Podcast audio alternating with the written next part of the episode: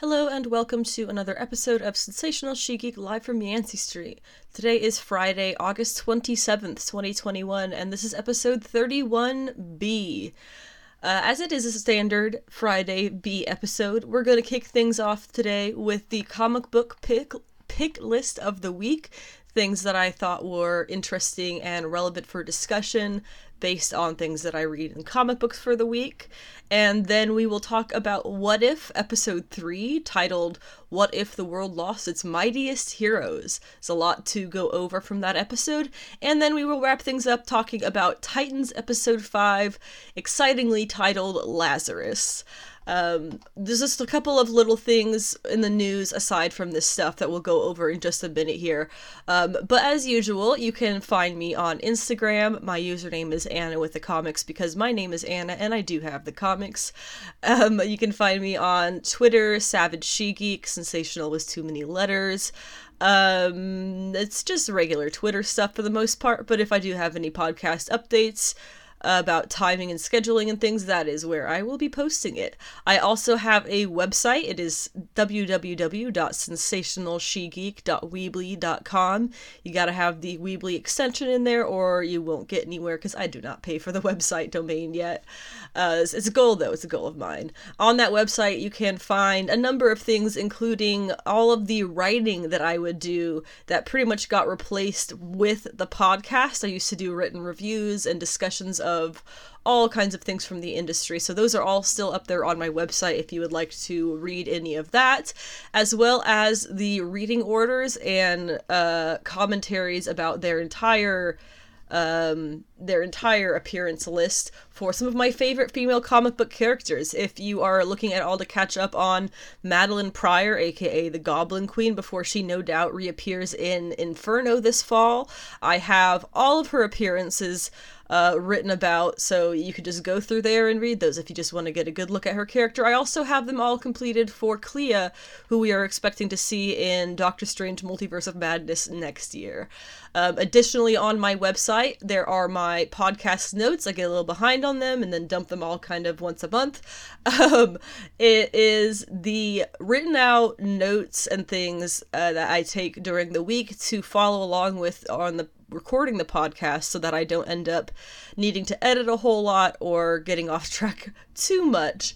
Um, I have that accessible there in case you are someone who prefers to read the news as opposed to listen to me talk about it, or for those who are hearing impaired. Um, so that they can keep up with the podcast without having to listen. Um, I also have links on my website for everywhere that you can listen to the podcast, which I'm pretty sure is pretty much everywhere you can listen to podcasts except for I think Pandora still. Not sure what that's about.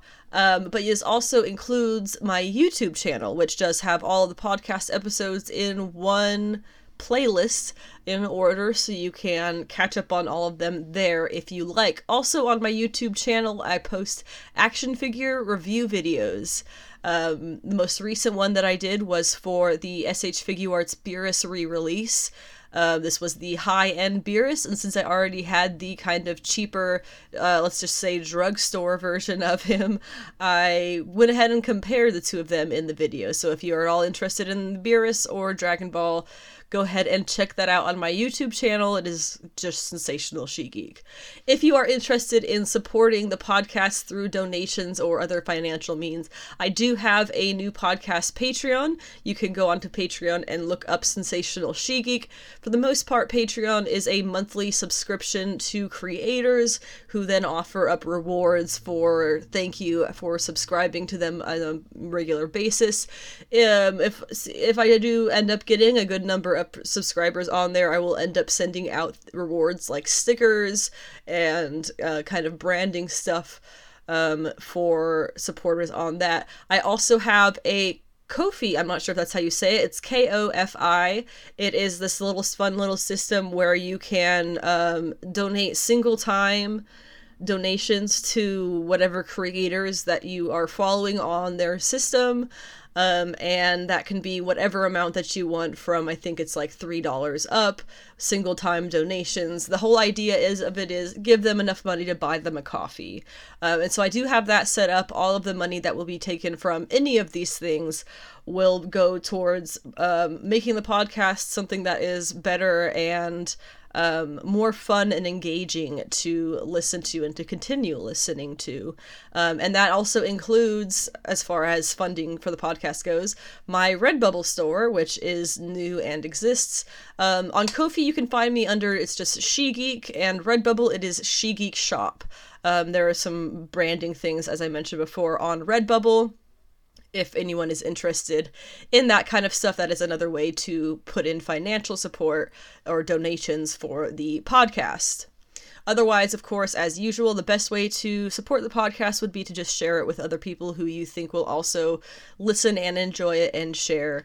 Um, whatever media format, whatever it is that you're listening on, uh, you can subscribe, comment, like, share, do whatever the things that you can do on that um, service so that the podcast can get more viewers and continue being successful. As for the news today, there was only a few little things that came up this week that I wanted to discuss. The first, very briefly, uh, the Star Wars Andor movie, I believe Andor movie show, uh, it wrapped filming today, or rather recently. Um, that is going to be kind of the Rogue One prequel, a little bit. Um, but that's very exciting. Rogue One being one of the um, fan favorite I as far as I've seen um recent Star Wars movies. So uh very exciting that they are making progress on that show movie. Also, Oblivion Song is a comic that came out from Robert Kirkman in, I want to say, 2017 or 2018.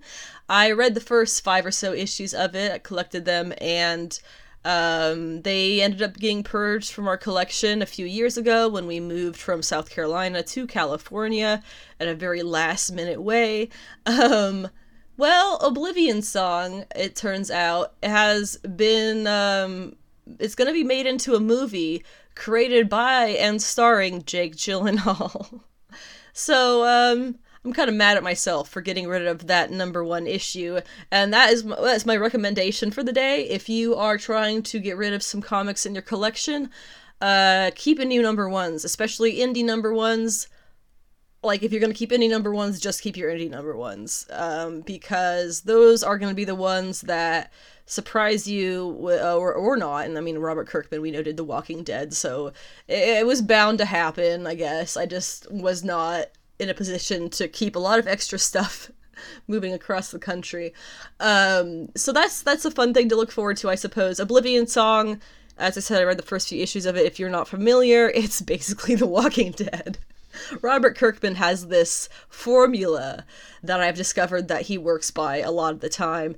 Um, Oblivion Song being the same as The Walking Dead in the ways of post-apocalyptic society, um, dude discovers in the like apocalypse part of things, he discovers his old friend who it turns out is the ex-husband uh, or the husband of the woman that he's now sleeping with. I mean, that's like verbatim exactly what was going on in The Walking Dead.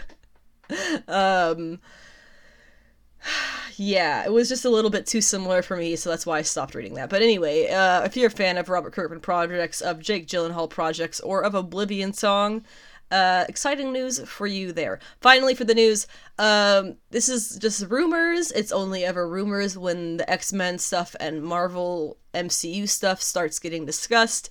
Um, but there are rumors now that due to the various characters who we already have in the MCU and who we are getting further rumors that will be appearing in the MCU. There are rumors now very strongly going around that the Illuminati will be appearing in uh, Doctor Strange 2 Multiverse of Madness. Or rather, it's Doctor Strange in the Multiverse of Madness. Um, and that also uh, tagged along to the end of that rumor is the rumor that Um, they will be joined at that time by the addition of Professor Xavier, Charles Xavier of the X Men. Uh, that would, my opinion, on all that would be this is eh, it's up in the air. Honestly, we're a bit too far out from Doctor Strange two to I think say anything firmly about that. I know it's it's less than a year away. Um, it's I think May twenty twenty two. Um, so it's not too too far away. That being said, we just got the first trailer for No Way Home, and you see how much more um, Stephen Strange was in that than we kind of thought, or at least that I kind of thought, um, at least according to that trailer. We still have that whole movie to come out and to absorb before they even give us a Multiverse of Madness trailer. I, I doubt we'll see the Multiverse of Madness trailer until, I don't know, February 2022. It sounds like a decent um, Super Bowl thing if they're doing Super Bowl next year. I assume they must be. Um, but so Illuminati appearing in Multiverse of Madness isn't too too far of a stretch. Um, whether or not Charles Xavier will be among them, we have a lot of ground to cover between now and then before I'm comfortable saying yes or no to that. Because while I do see extreme possibility for Xavier, well, rather for the X Men uh, specifically the Foxmen, to make some very brief cameos in Multiverse of Madness, especially um, after what we've seen and are believing it might be true from the No Way Home movie. Um, it's not too far of a stretch that they may put some Foxmen in there for a minute or two. Uh, that being said, if that does happen, um, would we see that Professor X, or would we see uh, just an MCU version of Professor X. I don't really see them carrying characters over from one side, from be it Sony or Fox, over to the Disney Marvel stuff um, permanently. I don't really see that happening. Um, I see the potential, I see a lot of potential for them to put in different versions of the characters from those different owners. Um, like even the Netflix stuff. Like I, I'm really hoping we see Charlie Cox in there, but that doesn't mean that I'm necessarily thinking that we're going to see him stay as Daredevil for the MCU. Um, once this is all said and done, you know, things may go back to whatever quote unquote normal was. So uh, on this Illuminati rumor, very, very, very, very possible that we're going to see some form of the Illuminati in the MCU, especially in Doctor Strange multiverse of in the multiverse of madness. Um, but I'm not. I, I, as of right now, I'm going to say I don't think it's going to have Professor X in it if it shows up in that movie. Um, we'll see how things develop with no Way Home and how hard they go with No Way Home because remember No Way Home is low key the setup um, for Multiverse of Madness. If you're going WandaVision, No Way Home, Multiverse of Madness, you have to kind of crescendo the what you're doing. So, um, assuming uh, we'll have to wait and see how big No Way Home is before I make a decision on how big and what to expect from um, from the multiverse of madness but that is a cool idea my personal um, favorite thought about that would be if we were to get the illuminati why can't we do a female Illuminati? You've done your all male teams for ages now. Uh, it's pretty much all there was for most of comics history. Um, why can't we get female version of the Illuminati? That way, I don't think there's anybody. We don't have the Inhumans, so that's what's slight complication. Uh, we don't have Namor necessarily. There's rumors that he's been cast, but nothing solid. Um, so that means that we wouldn't really know if we have uh, Namora for some reason. The only or Namorita, whatever it is, the, the only name they could think of for his female counterpart was just add a add a female ending to the name, and that's good. It's so stupid, but um, so we don't really know if we're gonna have her.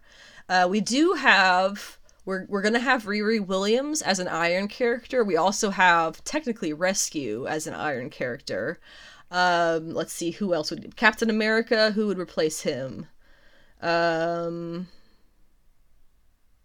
maybe uh, Sharon Sharon Carter could replace Captain America. She's you know not necessarily a hero, but not necessarily a villain at this point either. Um, although she does do morally not great things. Um, I, I feel like she's still got a lot of wiggle room there. Who else? And we get Charles, and Charles could get replaced by Moira. We don't have a Moira, but we don't have any of these guys really in the MCU. Um, or really any female X Men character. So uh, I feel like we could easily pull off. I, I, know I'm forgetting. It's Doctor Strange, bring me Clea. Like it's it's, it's it would be so fun to do a female Illuminati. But um, now that I've gone on for an extra long time about these very brief little rumors, um, we will get going with the regular episode. If you'd like to skip over the comics pick list and get straight into What If and Titans, skip to about 45 minutes and 35 seconds, and I'll be wrapping up Harley Quinn and moving on. The comic book pick list, to be completely honest, was not as climactic as I was kind of hoping this week. Um, there was a couple of things that I was really into and a couple of things that I was a little bit disappointed by. But what we're going to be going over here is a little bit shorter than usual for my pick list, and that includes Marvel's Voices Identity number one, Sonjaversal number seven, Extreme Carnage Riot, Batman Reptilian number three, Black Widow number 10, Barbaric number three, and Harley Quinn number six. These are in no particular order. They are not in order of favoritism or anything like that. It's just what I happen to write them down as. Starting off with Marvel's Voices Identity number one. Uh, we get a number of really cool stories in this. We get Gene Luen Yang starting things off with Shang-Chi, where he faces off against a version of himself that he would have become if he had stayed with his father and gone down that path instead of creating his own path. Um, so that's a really cool way of recognizing the various trials that Shang-Chi has gone on and how far he has come as a character um, and as a person in his own life. There's also a really cool thing, and I'm not sure if it has been brought into the comics a lot yet or at all, um, but we were introduced to the Order of Uatu. Now, Uatu we know as being the watcher of the Marvel 616 universe, more or less, it's what it is. Um, his his people are just they just watch and record everything. And um, if you're watching What If, Uatu is the narrator. He is the watcher who is narrating the whole series. So the order of Uatu is something that's really interesting because Uatu is actually deceased in the Marvel universe. Um, he was killed by Nick Fury Sr. during the original, uh, to kick off really, the original Sin event some years ago. I believe it was 2000. 2013, I want to say, maybe 2015, something around that time. Um, but that was a really fun event. You had some really uh, shocking and surprising things that happened, uh, including the death of Uatu. Um, so having this sect of monks, it would seem, who call themselves the Order of Uatu on the one hand, it seems like they're just kind of honoring him by continuing his work. On the other hand, the guy's eyes glowed at the end. So I'm kind of wondering if they are somehow, if there's some more to the story than I know, or if this was uh, Gene Luen Yang kind of kicking off a new story that he's going to take Shang-Chi down. We have a Jubilee story by Christina Strain where Jubilee goes to the graves of her parents um, this one uh, really tugs on the heartstrings. I was not expecting it, um, especially not being a, ca- a, person who is familiar with the character of Jubilee's parents or really too much with Jubilee aside from modern history. Uh, I was surprised how emotional this got for me. Um, she obviously at the grave of her parents, mourning the loss of her connection to her culture as well as her parents when she growing up in the US she was connected to her culture as a Chinese woman by living that basically through her parents who shared it with her, who explained things to her, who um, kept that tradition alive in her life. And with them gone, she feels that disconnect. Um, and so it's that was it was a very emotional moment. And when we get um, we get the little story ending with Jono, who is uh, he's he's the new mutant who wears the mask over the bottom half of his face. I don't remember what his real name is, um, but he brings Shogo, who is Jubilee's adopted son, um, who's been a baby for forever. he brings Shogo and dim sum takeout for them to eat as a little picnic at the cemetery, and it's very sweet. Um, it's it's obviously making the big the big point being you know even though she has lost that connection that direct connection to her authentic um, you know, blood past, her relatives and her family and her culture that way, she is still finding ways to um, help her son absorb their culture and help um, herself feel like she is still trying um, to connect with that part of her life in her own way. So that was a really, really cute story. Greg Pak wrote a Jimmy Woo story where we have good old Jimmy Woo saving the day um, by giving a. he, he gives a rampaging monster back the power pack, the power cell that he was looking for. This monster is like, everybody's like, oh, we gotta kill the monster. And he's like, no, we'll just give him this. And he's happy. And he turns into like a happy little puppy dog monster and then scoots off into space with his jetpack. Very, I don't know if it's a character who is well known or not, but it was really funny. Um, Jimmy Woo doing the classic kind of uh, Asian American detective thing reminds me a lot of um, The Good Asian, which is a short series, a limited series that is going right now from Image, I believe, uh, which I highly recommend. The character in that res- is very reminiscent of Jimmy Woo. There's another story of Red Dagger, who I, as I understand to be a Pakistani superhero, uh, being visited by Ms. Marvel, who is Pakistani American herself. Um, and that's a cute little story. Um, there is a silhouette story It is sh- she's a character who I actually kind of look I had to look up because I wasn't really sure um, who she was. She is a Cambodian superhero who uses shadows as portals and walks with crutches due to her partial paralyzation. I thought that she was a modern hero. No, she, well, modern depends on your definition of modern. Um, her first appearance was in 1990's New Warriors number two, so she's been around for longer than I've been around. Um, so that was kind of a cool story to be introduced to her personally by.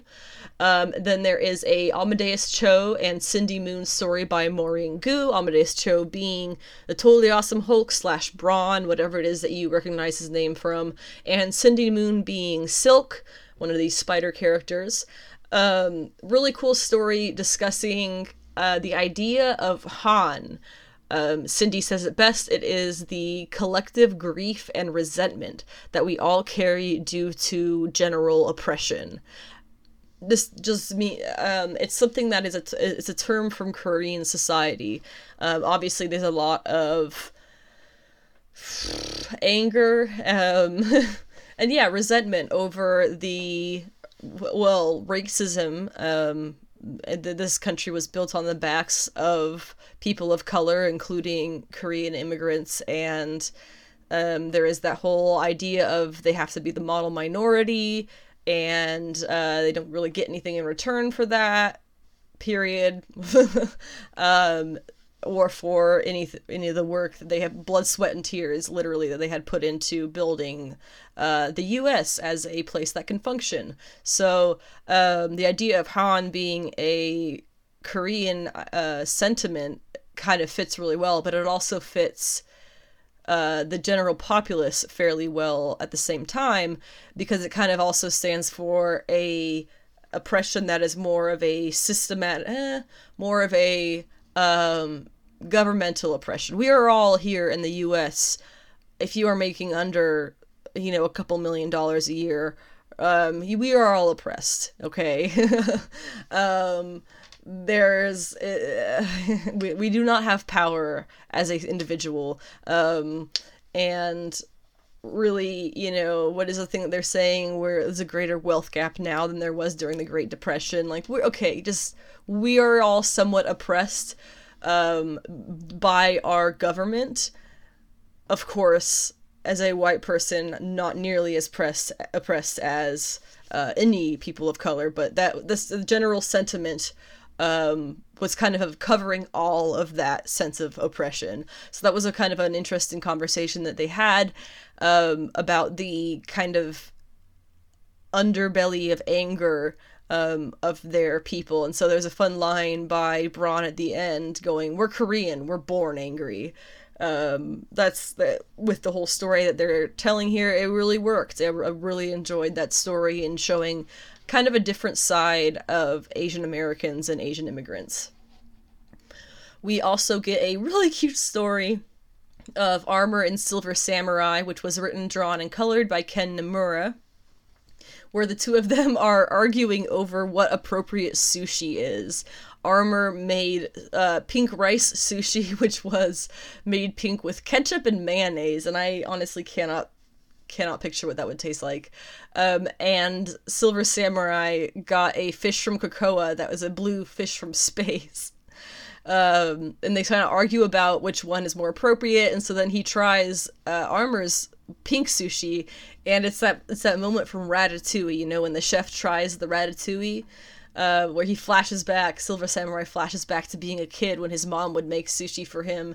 And it was really cute because it was obviously having the moment of um, remembering this for the first time in a long time, but also the kid version of him was wearing a Silver Samurai costume and kind of talking in the same um, very formal way that adult Silver Samurai does. I thought it was really cute. Nice little story. And the last one here uh, was an Alyssa Wong story writing about Wave. Wave is the Filipino superhero who controls water. She is from the city of Cebu in the Philippines. Um, and this was a really, really cute story. It had art by Whilce Portacio. I'm sorry, I'm going to mispronounce names. It just happens I try. Um, we ha- we have here Wave running errands for her grandfather in Cebu. She ends up running into Bishop as the two of them fight a like a um a sea monster mutant kind of. Um, and she has this really cool moment where she's like, "Oh, I'm such a big fan of you," and he's like, "Oh, I'm such a big fan of you. In my timeline, you were a legend." And she like, it's all fangirly. I thought that was awesome, especially since Bishop is kind of a, a crowd favorite character who doesn't really get showcased as often as he could. Um, gosh, especially in Wave too, both of them, honestly. So uh, it was pretty cool that they got to um, they got to meet up and kind of be fans of each other and work together. Um, and I will always, always, you know, support anything that Wave is in because she is Filipino, as is my husband. So um, I will never forget him reading that first appearance of her and coming across that. I didn't tell him. I, I just let him come across that in his own because I had read it first. Um, and that was that was quite a moment to witness. I can't even imagine what that would feel like to come across the first representation of your people that you've ever uh, come across in your hobby. That's pretty cool. Sonjaversal number seven. Um, we've only got three more issues of this, so that you can see that they're not trying to set up any really large story plots here. Uh, but we do get Hell Sonja giving Yellow Sonja a tip that her parents remember her killing them. Context being, Yellow Sonja had killed her own parents because they got turned into vampires. But after the first arc of the story, where they all went to hell and then got brought back, all of the Sonja villains returned to life as well as the regular Sonjas. Um, no matter if she had killed them, you know, once, twice, whatever, they were all back, and that includes her parents. Uh, Sonja had kind of assumed that her parents had forgotten that they had been turned into vampires and killed or whatever, and that she had killed them. Um, but Hell Sonja is here to tell her she is wrong, and they are biding her their time.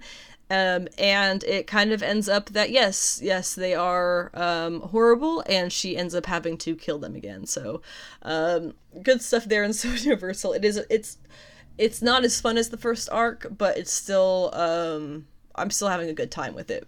Extreme Carnage Riot is the, I want to say, fifth uh, of eight, I think it's what it is, um, issues that are going to be in this Extreme Carnage mini event. Um, the art on this did kind of surprise me, specifically when it came to Andi Benton. Totally different visual take on Andi. It kind of threw me off, to be honest. Um, but what I'm guessing it was is that they wanted to show that Andi is doing very well with this new symbiote, Silence, who was formerly Scream. Um, I also want to say this artist's version of drawing Silence is pretty awesome. It looks like, um, you know, Lobo's kind of got that weird, like, spiky black mohawk thing. She kind of had the same thing. It was pretty nice. Um, they also showed that um, that Andi was connected to the symbiote hive previously enough to have split off parts of it, but now she doesn't really have that same connection. My theory there is that Carnage has figured out what Andi and Silence or Scream, whichever way you want to go with it, could do together and kind of moved the hive, so to say, out of her mental reach. Um, and so that's why when she goes in this issue reaching out for Carnage in her mind in that for the Hive, it's Toxin who responds. So the next issue is going to be focusing on Toxin. Um, it was also really cool to see, and I know there's been a fair amount of people who have mentioned this online. It's really cool to see that Andi is continuing to be a important character for the symbiotes. And here in this issue, we got to see that she actually has a little bit of a deeper connection with the whole symbiote hive, a lot like with Venom and his host, what names. Um, I thought that was really cool. Hopefully, she will be sticking around for a good while as well. Batman Reptilian had issue three this week. Um, continues to be completely stunning uh, with Liam Sharp on the art and Garth Ennis writing things. Um, in this issue, we kick things off where things were pretty much ended in the last one, where Gotham's many of Gotham's rogues have already been taken out. There's a really cool cool quote here that kind of helps describe what it is that's happening to the villains when they're killed or really anybody in this when they're killed it says they're what this thing wants or thinks it wants until it gets a taste. Because this thing is not just going up there and like slaughtering them and eating their hearts or whatever. It's it's it's it's nibbling them. It's trying to like test them out and see if they're what it's looking for and it's not. So it keeps going. It, it just kind of maims them and goes on. Um also, really funny in this issue, Alfred just kind of letting loose and just being a snarky asshole to Bruce. I love it. Um, he needs that in his life. He he needs less yes men in his life. So Alfred, keep it up. Um, and as for the estrogen that I was mentioning previously that they had found in the crime scenes, they talk about that again in this issue and reveal it to be from a pregnant crocodile. Um, that obviously brings in quite a few questions about whether Killer Croc is involved with this, um, and more importantly, whether Killer Croc is human or reptile and where exactly he came from. There's a lot of discussion of is was he a human who became infected or whatever and became more reptilian or is it possible that he's a reptile who has become more humanoid? If that's the case, well, then it's easy to imagine there being other reptiles like him out there, but he's really the watered down version and they're the real thing. Very scary thought. Um, especially since at the end of this issue, uh, spoiler alert, but we seem to be going into some gnarly shit with Waylon Jones, who is, of course, Killer Croc. Um, they have those art previews at the back for the next issue, and it looks like there is some brutality happening to him. Um, so we will have to see what that is once, uh, I guess the next issue comes out. But this issue did bring in a lot of questions about Killer Croc. Meanwhile, the Joker is having some severe issues. Um, he is freaking out. He is setting up distractions and fake sightings of himself all over Gotham, trying to stay safe. Um, he at this point thinks that Batman was the one to create this monster that is killing all the villains, and he's just sicking it on them one by one. He gets on the phone with Batman, or I guess on a on a Gotham PD intercom or microphone or walkie-talkie, whatever you want to call it. Um, and he tells him that it, it was really funny scene actually. Once you figure out what's going on, um, Batman is in one location and Joker is in another, and the Joker is saying, "I can hear you. I can hear you sneaking around in here. All you're breathing and you're you're panting and it's and and you're trying to be quiet." And and Batman's like, "What are you talking about?" And it takes a second. And then Batman goes, you know, he tells him, you know, whatever is in there with you, it's not me and that's the moment when the joker like turns around and sees a monster there and presumably gets killed. So um, he actually does live. Uh, we do get that reveal a few pages later. Um, he does live but his face is basically skinned. Um, really really brutal way for him to kind of go out for the time being. Um, and then i didn't write it down but there was something really funny that batman said to him as they're like carting him away and with his face all wrapped up. I, I do not remember what it was, but it was a really funny and snarky. And I love that version of Batman, how Garth Ennis is writing him as being kind of like we all kind of know Batman's an asshole, but like this Batman is not trying to hide the fact that he thinks asshole thoughts.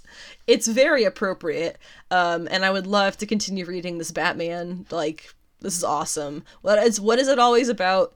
Uh, Elseworlds DC stuff that are my. F- I'm considering this Elseworlds because it's not main canon. Um, Elseworlds DC stuff that always strikes me as way better than canon oh well. I, I it's it's DC and it's good. I'll just take it for what I can. Black Widow had its 10th issue this week. Um, the main thing that I want to talk about regarding this issue is gosh darn Elena Casagrande and her gosh darn art. Um, because it continues to be unquestionably the best part of this series. Kelly Thompson is doing a fantastic job writing and setting things up that way, but it would not be as good without Elena Casagrande being how impressive that she is with the art. Uh, and we do get a little bit of that with guest artists that have been kind of trickling through.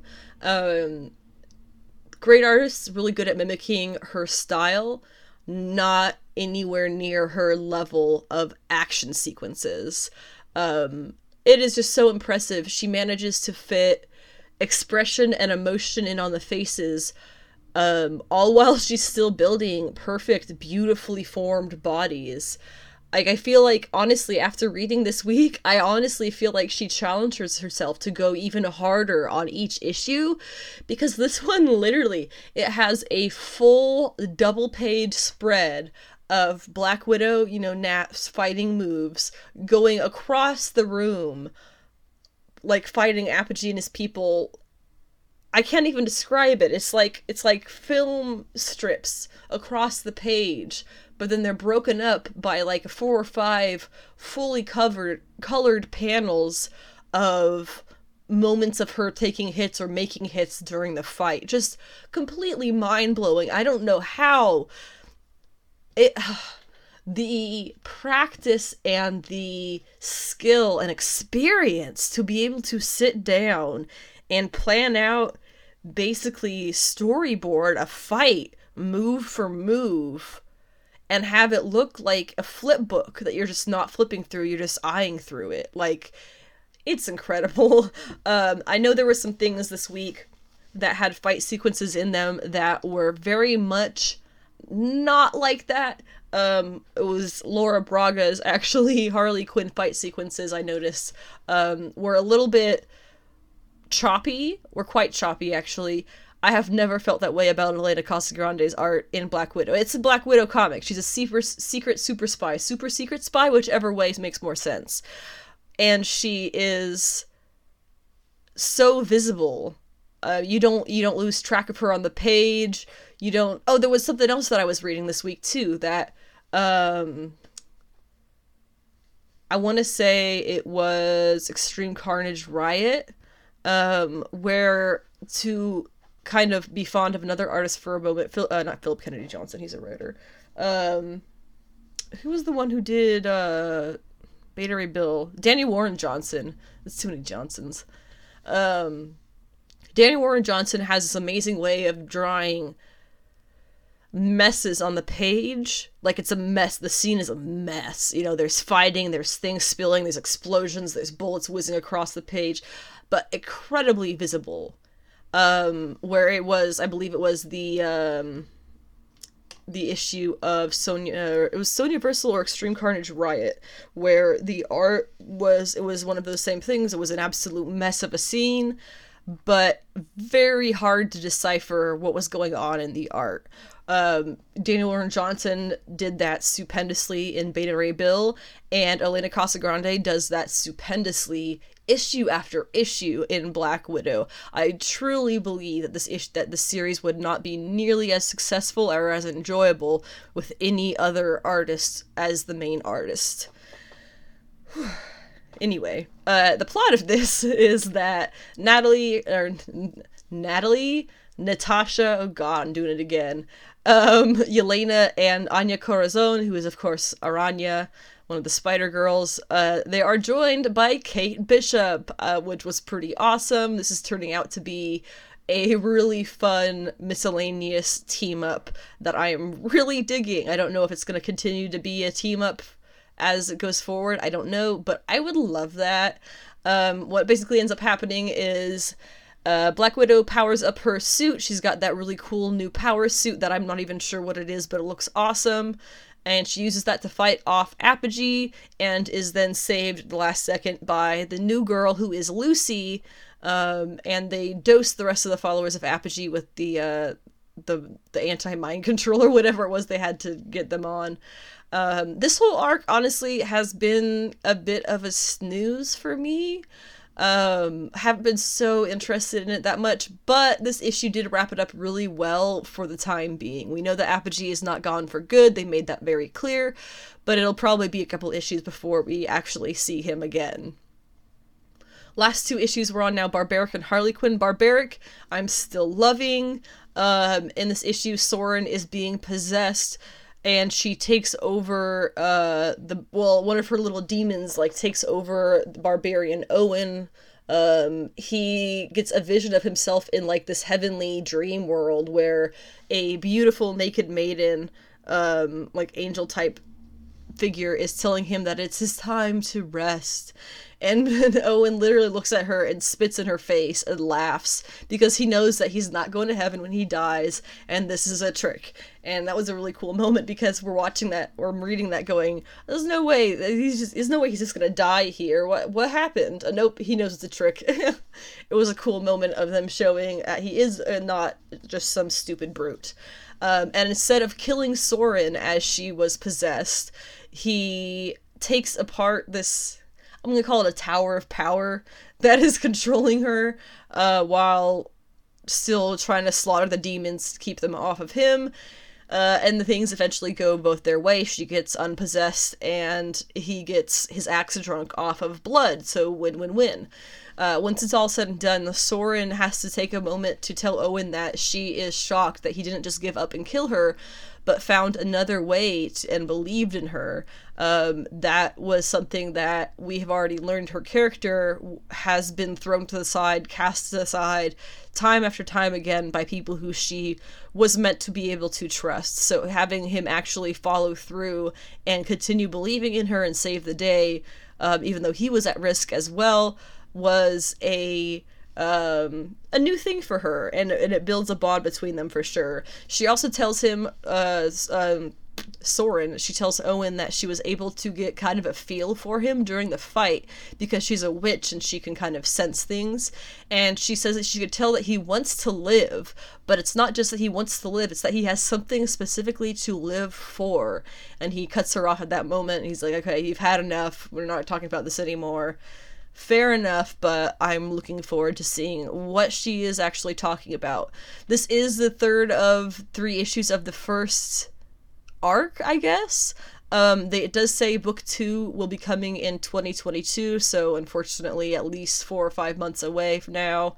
Um, but I will be definitely picking that up whenever it does return because, um, as I said, they set up really good relationships in this um, and really ba- uh, not basic, but done a very uh, basic job of, or did a, did a very good job of very simply laying out the characters. So uh, lots to look forward to whenever the next arc comes out.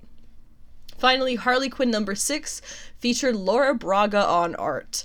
Um, Laura Braga has been doing a lot of the Poison Ivy stuff that she, whenever Ivy's kind of been appearing in things, she's been doing a lot of that art. So, kind of feels appropriate to have her here as we kind of do a prelude to Ivy and Harley reuniting.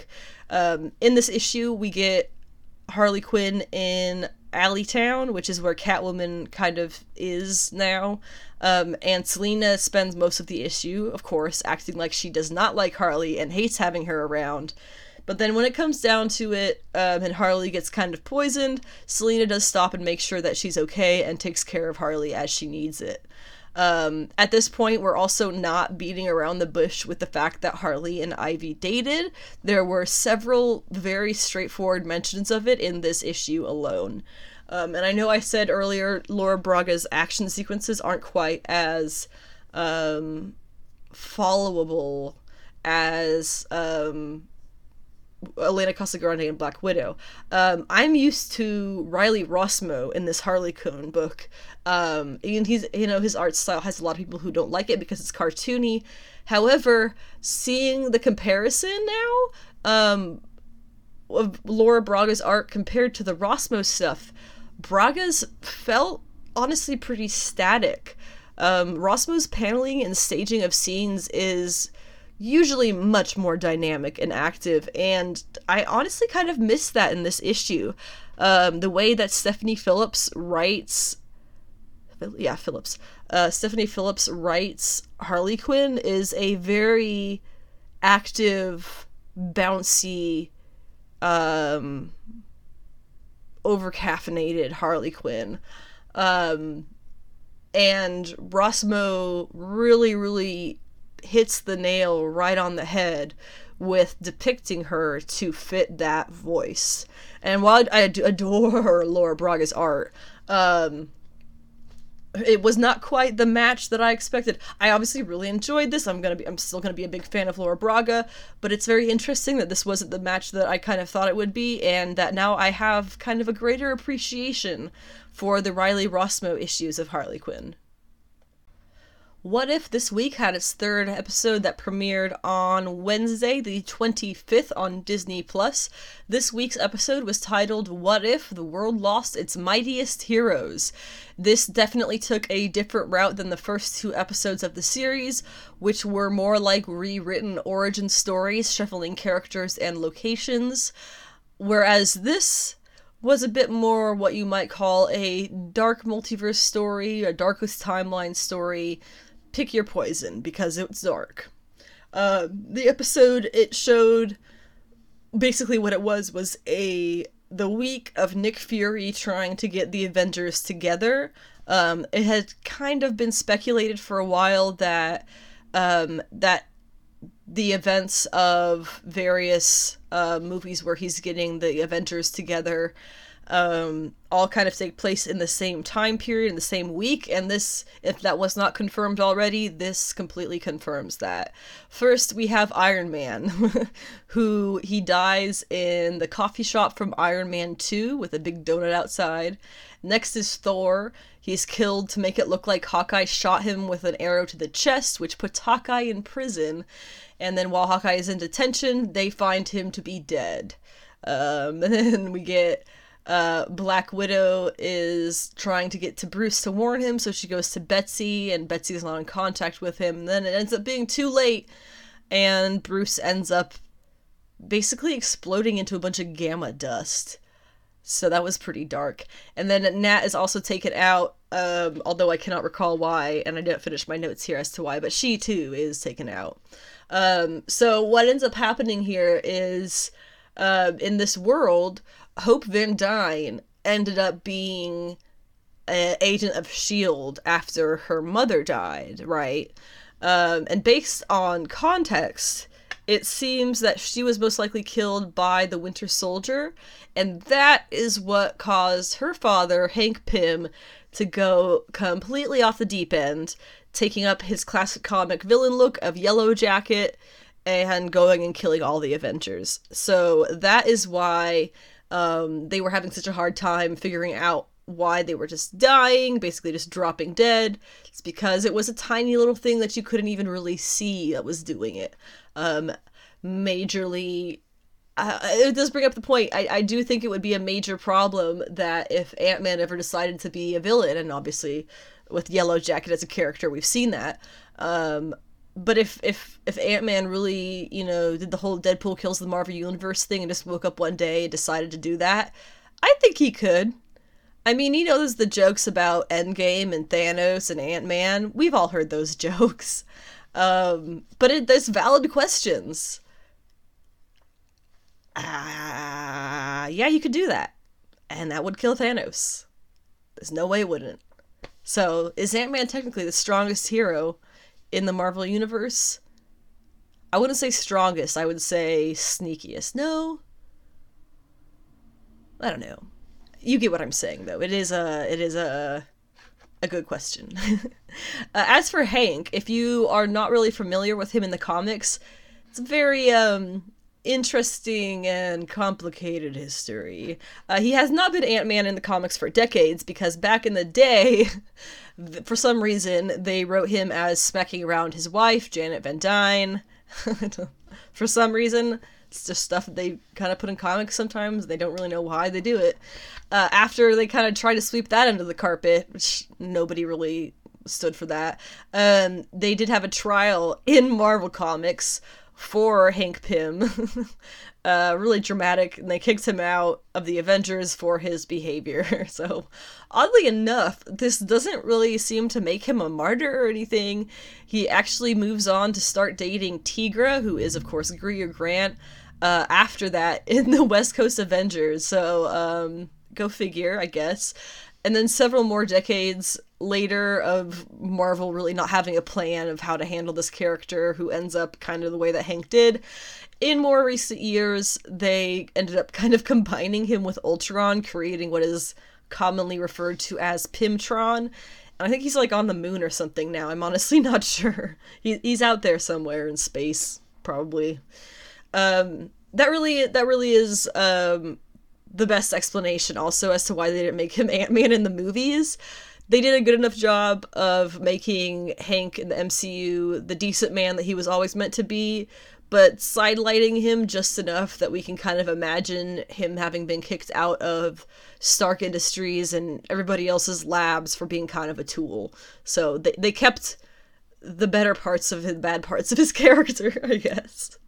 Um, as for Hank in this episode of What If, he is ultimately defeated by Loki, who was actually able to use Thor's murder on Earth as an excuse to unite all of Asgard behind him uh, and, and then invade Midgard, which is, of course, Earth. So um, things kind of work out for him in that sense, but things on Earth are going to be pretty awful because of that, I'm sure.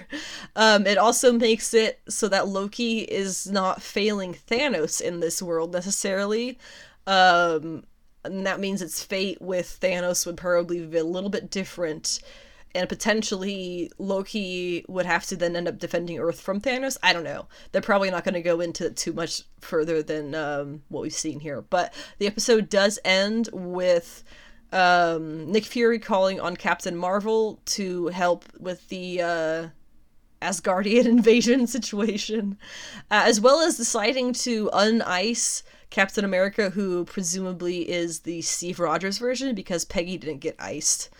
Um, she was spaced, I guess.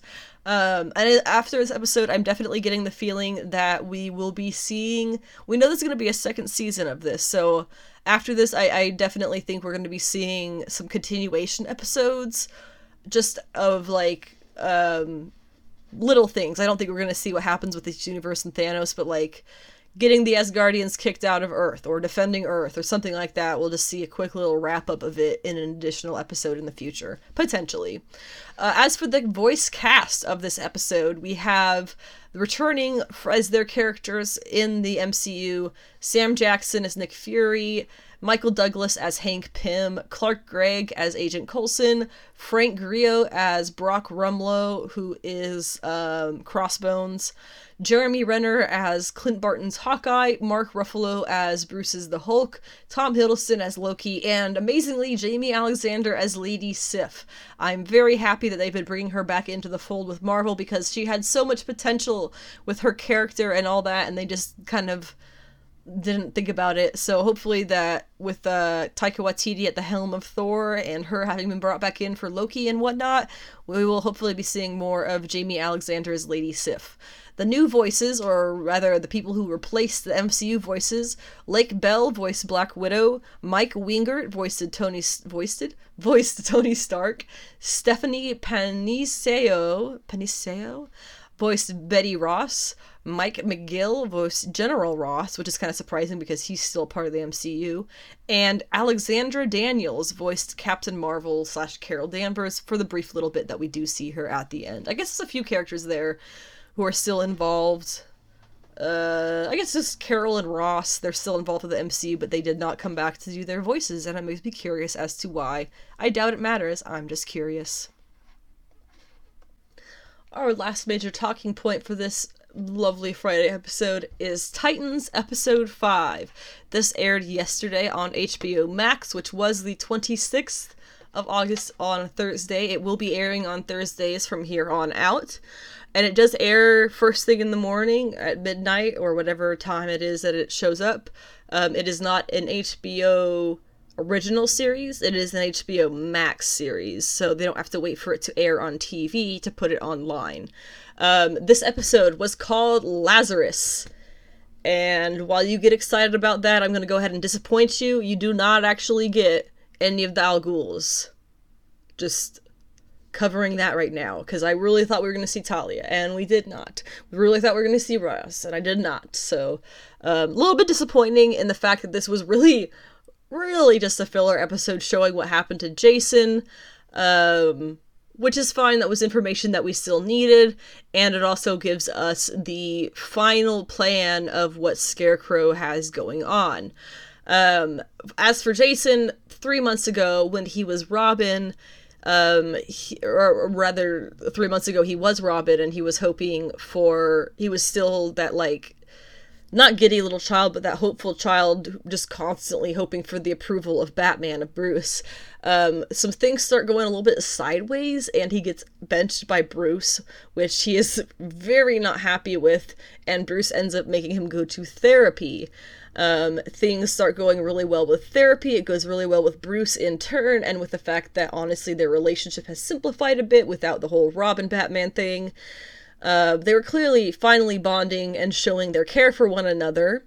However, when later on down the line, Jason hears from Bruce that he does not want Jason to be Robin again, Jason, of course, assumes that this is the therapist speaking through him, that she has told Bruce about their sessions, which he understood to not be a thing and he takes as a big um a big big breach of trust, which is obviously very understandable. And that's not what happened here. Bruce did not talk to the therapist.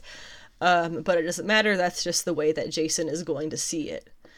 Um, turns out that Jason's therapist was a former colleague of the Scarecrow, so uh, he ends up going to the Scarecrow when he feels like this therapist failed him. Obviously, Crane uses psychology to fairly easily twist Jason's perspective, and he gives Jason what's ultimately an antidote to fear. Um, we know that the Scarecrow has his fear toxin, his fear gas, whatever you want to call it. Um, and so, kind of reverse engineering that, Jason and him really working together are able to create the proper antidote. Um, and that is why Jason ends up facing off with the Joker and getting himself killed. How Jason was brought back is the anticlimactic part. We kind of figured a Lazarus pit would be involved. I was hoping that we would get an Al Ghul involved, but apparently not. Uh, he was just brought back by friends of Scarecrow. Uh, Scarecrow knew about the abandoned Lazarus pit under Gotham from when Ra's was there. Um, and that is how Jason returns. It's pretty much exactly the way that it happened in the comics, except it's not Talia and it's not way out there in the Middle East. It's Gotham. and there's some really I gotta give credit. They get they just for a second, they had some really brutal shots of the damage that Joker did to Jason's face with the crowbar. Oh my word! Quite brutal. Um, and I also have to admire the depiction of the Lazarus pit working on Jason was pretty cool too. Um, looked a little bit like symbiotic, um, like a like a Venom symbiote, you know, from Marvel. Um, but like liquid. And it was really cool. I definitely enjoyed that. Um, and so that was that's the whole that's the whole origin of Red Hood, um, so to say. And now that after the last episode, the two of them are united once again. Scarecrow thinks that they played Dick well enough to scare him off. Jason actually is well and smart enough to know that uh, Dick is still going to come for them hardcore. Um, and Scarecrow at the end of the episode, or I guess this was the beginning, I'm not really sure. Sometime in the episode, uh, whatever the, the, the now time is, where they're now together again, he says, Uh, his full plan is to immerse the good citizens of Gotham in a world of fear and terror where there is no one to protect them. And when they feel all hope has been exhausted, we swoop in and be that answer to their fear. You feed a starving dog. You feed a starving dog. It's always by your side. Knowing Gotham, that will probably work. um, and that will more like more than likely lead to some problematic stuff they will be facing in the future of this show. Um, this did not touch at all on the uh, Kory or the Blackfire stuff or uh, really anything with the other characters on this show is really just about Jason. Uh, so now that we have that information, my main theory on what's going to happen with Jason in the show, no doubt he's going to end up having to fight Scarecrow. Um, my twisted, messed up theory, though, um, the, Jonathan Crane, um, you know, it's it's it's um. I don't think it would be a really far guess to think that maybe um maybe the uh, the scarecrow we want to say the joker maybe scarecrow is going to uh do something real messed up like we know Bruce has his old mask and fear toxin. What if he gets it so that he Jason thinks that he has an opportunity to kill the scarecrow? But it's not the scarecrow, it's like Bruce under the mask. That would be that is the best way that I could think of to have Jason be completely broken.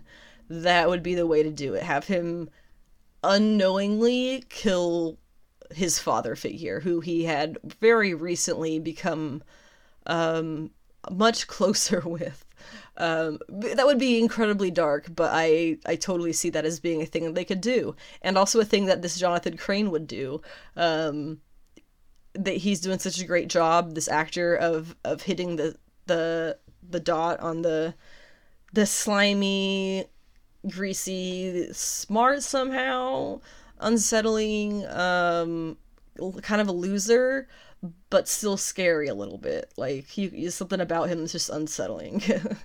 um, and they're really hitting that right on the nose. So I'm I'm really looking forward to how they're going to do that in the show, um, and definitely looking forward to seeing more of the other characters who weren't really showcased in this um, get a little bit more throughout the season.